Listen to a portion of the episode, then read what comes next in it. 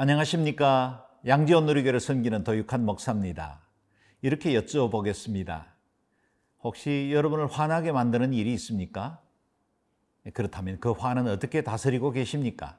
화, 곧 분노는 말과 행동이 돌발적이고 격렬하게 표현되는 본능적 감정이라 정의합니다. 분명 본능에 속한 원초적 감정인 것은 틀림이 없지만 분노로 인해 개인의 삶과 가정 그리고 속한 공동체까지 크게 어려움을 겪는 예는 우리 주변에서 얼마든지 볼 수 있지요. 잠언 14장 29절에는 노하기를 더디하는 자는 크게 명철하여도 마음이 조급한 자는 어리석음을 나타낸다라고 말씀하셨습니다. 오늘 본문에는 분노를 통제하지 못한 하나님의 사람에 의해 보복하고 또 다른 복수를 일으키는 악순환의 고리를 보게 됩니다. 삼손에게 있었던 사건을 통해 우리의 분노를 어떻게 다뤄야 하는지 생각해 보는 기회가 되기를 바랍니다. 오늘 우리가 묵상할 말씀은 사사기 15장 1절에서 13절 말씀입니다.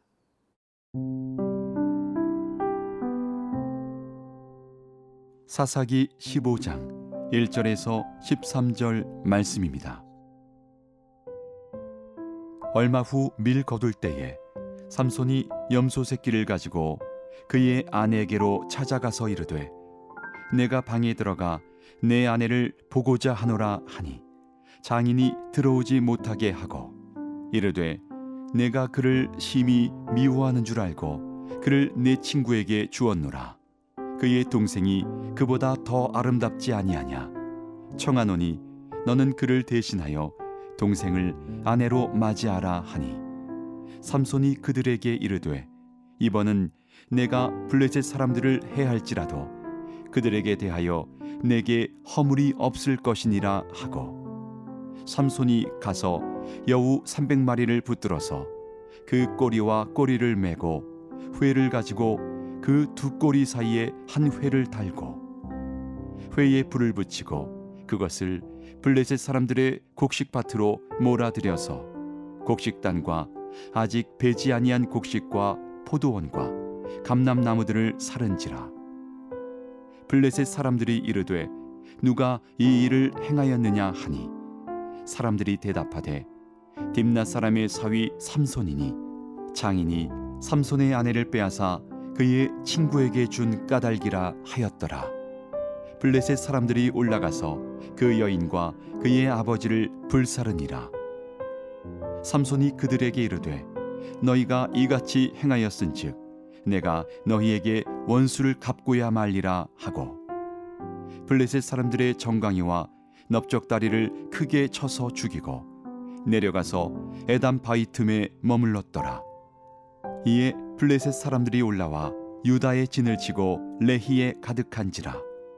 유다 사람들이 이르되 너희가 어찌하여 올라와서 우리를 치느냐 그들이 대답하되 우리가 올라온 것은 삼손을 결박하여 그가 우리에게 행한 대로 그에게 행하려 함이로라 하는지라.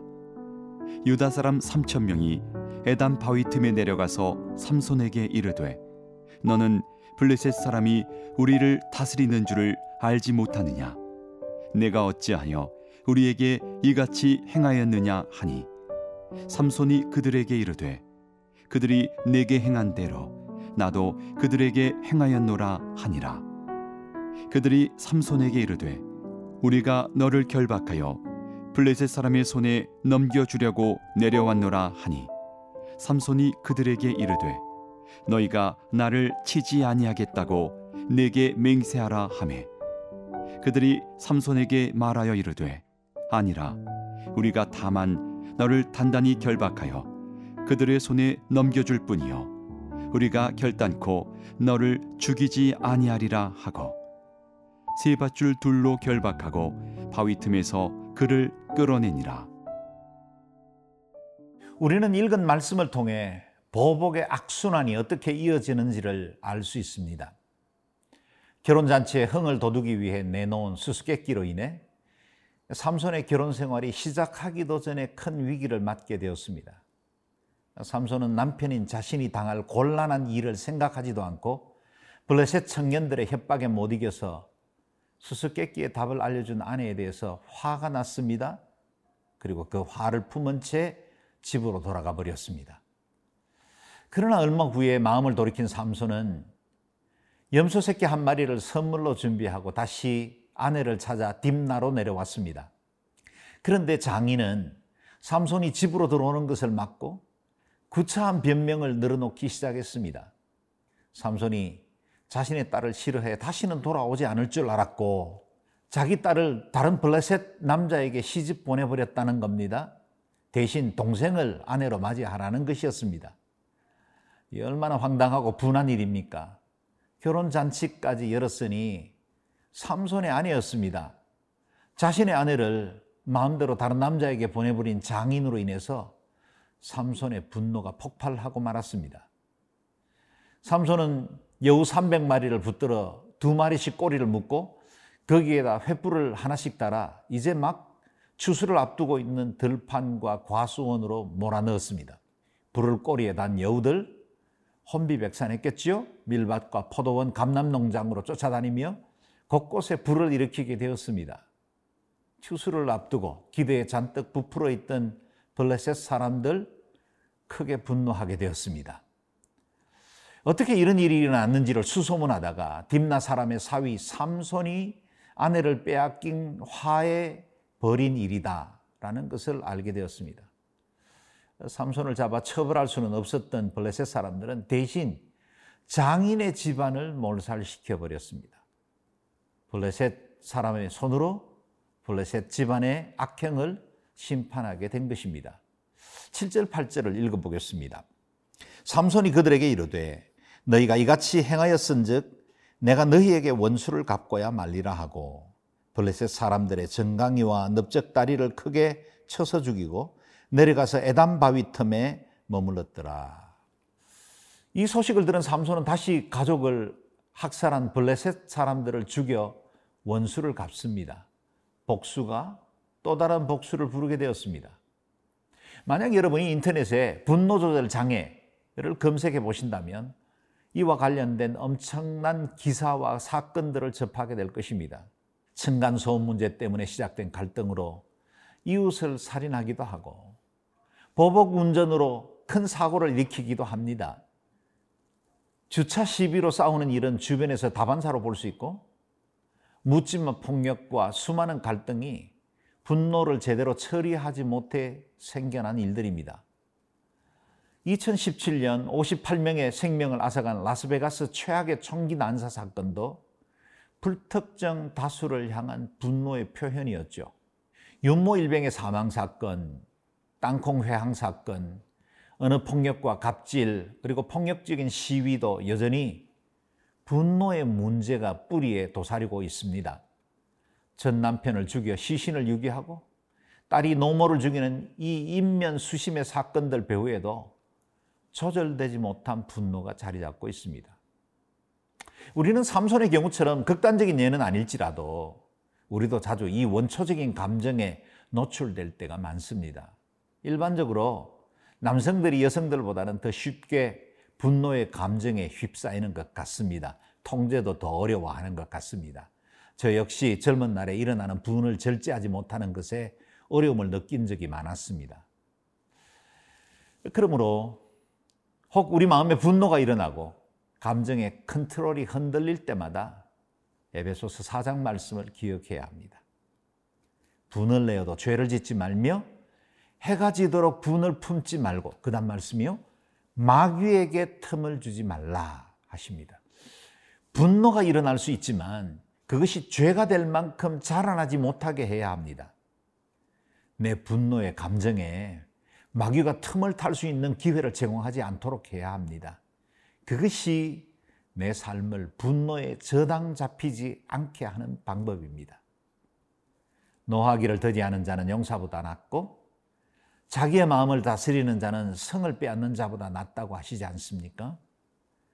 또 주님은 말씀하시기를 원수 갚는 것이 내게 있으리라 내가 갚으리라 말씀하신 주님께 의뢰하는 훈련을 해야 합니다.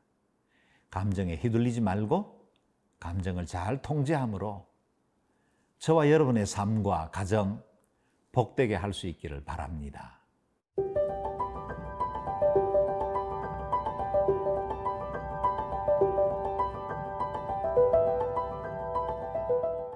블레셋의 복수를 마친 삼손은 유다 땅 에담 바위 틈에 몸을 피하고 있었습니다.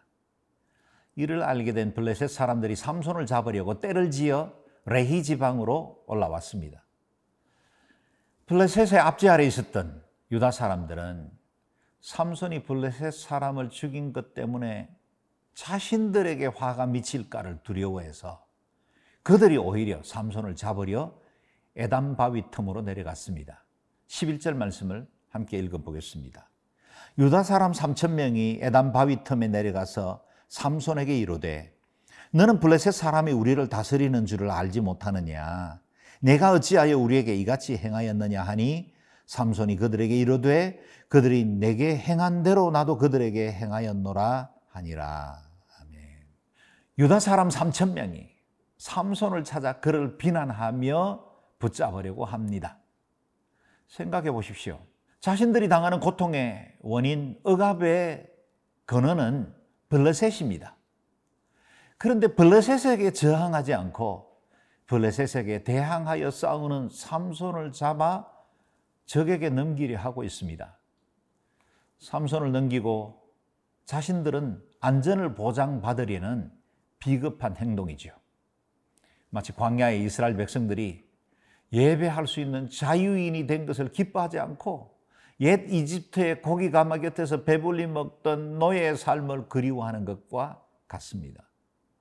삼손을 잡을 용기가 있는 3천 명이라면 강력한 힘을 가진 용사 삼손과 함께 블레셋에 대항하는 것이 마땅했겠지요. 그 의지를 키웠다면 훨씬 더 억압과 고통으로부터 빨리 벗어날 수도 있었을 겁니다. 거짓과 불의가 가득한 세상에서 그리스도인의 제자들이 어떻게 살아야 하는지를 돌아보게 됩니다. 세상이 주는 적당한 쾌락에 안주하지 않고 진리를 위한 것이라면 좁은 길, 좁은 문을 선택해야 하는 것이 제자의 삶입니다. 그리스도인들은 세상에 발을 딛고 살되 결코 세상에 정속되지 않는 사람, 하늘에 속한 사람으로 살아야 합니다. 삼손은 동족에게 해가 돌아가지 않게 하기 위해서 순순히 끌려 나왔고 블레셋에 넘겨졌습니다. 우리는 이스라엘 공동체를 위해서 자신의 완력을 사용하지 않고 스스로 넘겨진 삼손을 보면서 십자가의 길로 자신을 내어주신 그리스도의 그림자를 언뜻 보게 됩니다. 삼손의 아내로 인하여 일어난 사건은 삼손의 분노와 보복의 악순환이 이어지는 것을 보여줍니다. 다른 어떤 이유를 찾아보려고 해도 이 사건은 다분히 삼손 개인의 분노로부터 시작된 보복의 연속임에 틀림이 없습니다. 그러나 하나님은 이 모든 상황을 통해 당신의 뜻을 이루어 가십니다. 블레셋의 악을 심판하시고 그의 친백성을 구원하시는 방법으로 이 사건을 활용하시는 것입니다. 하나님은 재활용의 대가이십니다. 우리의 부족함, 우리의 허물조차도 합력하여 선을 이루어가게 하십니다. 그러므로 혹 실패하고 넘어지더라도 선하신 하나님을 신뢰하고 믿음으로 주께 더 가까이 나아가시기를 바랍니다. 매일 매 순간 주님의 온전하심에 이르는 복된 삶이 일평생 이어지시기를 축복합니다.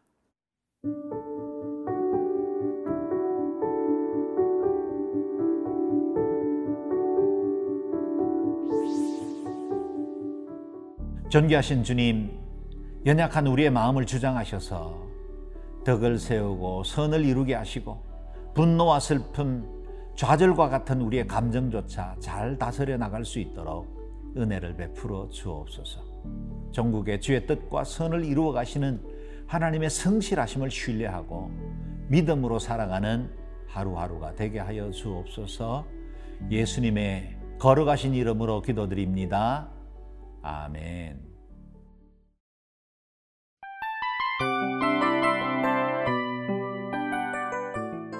이 프로그램은 청취자 여러분의 소중한 후원으로 제작됩니다.